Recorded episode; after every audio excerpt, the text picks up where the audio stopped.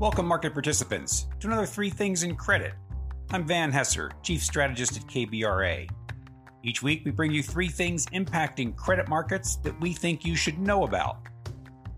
The other day, as I thought about my intro this week, I came up with the Fed is lining up half point hikes and risk assets are better? I said incredulously. Well, I guess my incredulity was spot on. Interesting times we live in. This week, our three things are 1. Bonds are back. It's been painful, but entry points make sense again. 2. Labor markets in focus. There's more than just a low unemployment rate to this story. And 3. Fed tightening cycles. Our research shows a different narrative that you'll want to hear. Let's dig a bit deeper. So, amidst a historically poor record of performance in Q1, investors can take some comfort in the fact that entry points into credit have become a whole lot more attractive. Gone, at least for now, are the days when US stocks were mentioned more often than not as the most attractive and most defensive investment alternative. Those were the days through much of the pandemic period when investment grade bonds were offering yields around or even through 2%. Today, IG yields have bounced to 4.4%, some 290 basis points above the average dividend yield of the S&P 500. You'd have to go back to 2009 to find a differential that wide. Now, this is all very consistent with our normalization theme. Rates have reset and risk premia have reset. For context, over the past 20 years, the average yield to worst for IG is 4.1%, so we've spiked back to where credit starts to make sense once again, especially for investors looking to de risk. And with investor sentiment skewing towards the most bearish stance since 2009, IG should be a beneficiary of a risk off orientation. In the most recent investor sentiment survey conducted by the American Association of Individual Investors, 59% fell into the bearish camp, where expectations are that stock prices will fall over the next six months. That's the highest level of pessimism since March of 2009 and the 10th highest reading in history of the survey, which began in 1987. The average bearish reading over the life of the survey is 31%. So maybe, just maybe, the death of the 60 40 portfolio has been greatly exaggerated. All right, on to our second thing digging into the labor market. So I've been reminded time and time again that this period, this cycle, truly is different. I know, I know, those words have buried many an investor or analyst. But think about it for a second. Demand has been driven by extraordinary stimulus and altered by the availability or lack thereof goods and services. That demand, heavy on the goods side, has overwhelmed and disrupted supply and super accommodative monetary conditions have fueled asset inflation. And now, all of that is in the process of correcting. And yes, the pandemic has never quite left the rearview mirror. It has left a mark behaviorally on many of us, and it continues to materially impact China, which in turn impacts global economic growth. So, in taking stock of the labor market, we want to test everything we think we know, starting with the overall condition. With unemployment sitting at 3.6%, the market is tight. But it's actually tighter than that.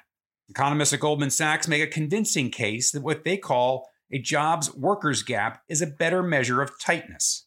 Calculated by adding open positions to those that are employed and subtracting the labor force, the jobs workers gap is the highest it's been in the post war period, which suggests wage pressure will continue to build. Reducing that gap without an accompanying recession will be challenging. In fact, Goldman points out that there has never been a decline in the jobs workers gap of more than 0.6% of the labor force.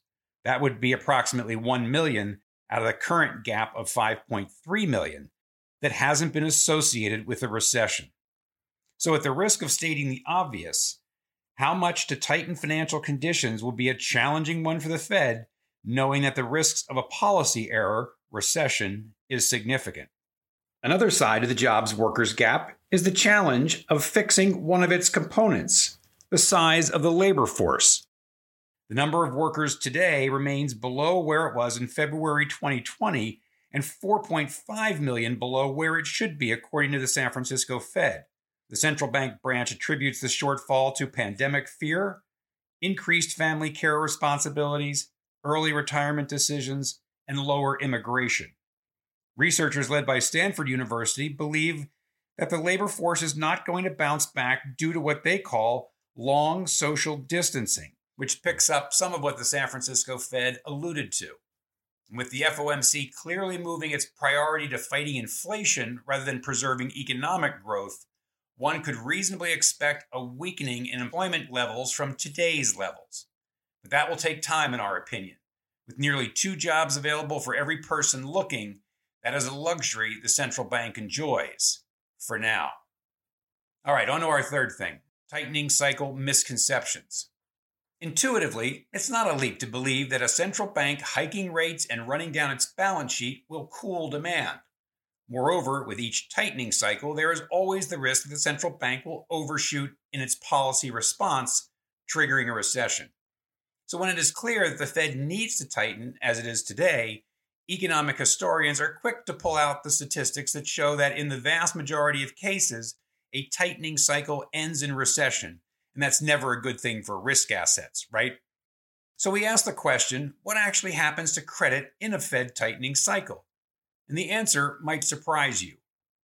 We asked Harry Mamaysky, professor at Columbia Business School, who consults on KBRA Altman in our data analytics business, to look into the issue. The first thing we did was define a relevant tightening cycle.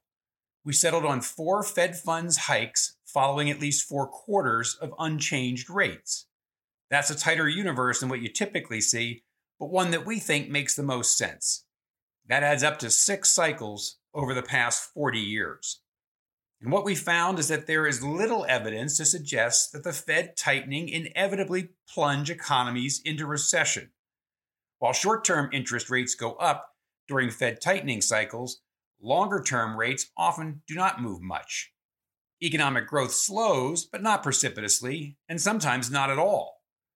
Credit spreads can widen or tighten during these cycles, and the stock market seems to do quite well the key to understanding these facts is to recognize that the Fed only begins to tighten when the economy is doing well, and then it does its best to achieve price stability while not standing in the way of economic prosperity.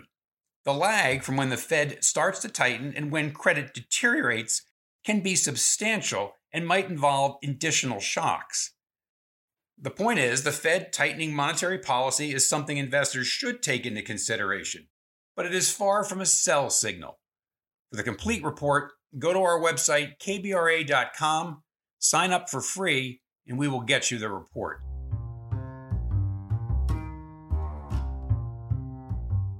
So there you have it. Three things in credit. One, bonds are back. The correction has restored attractive entry points. Two, labor markets in focus. What will make the labor force grow that ultimately drives economic growth. And three, Fed tightening cycles. Don't lose sight of how long it takes for a recession to appear. As always, thanks for joining us. Don't forget to check in on KBRA.com for our latest research and ratings reports. See you next week.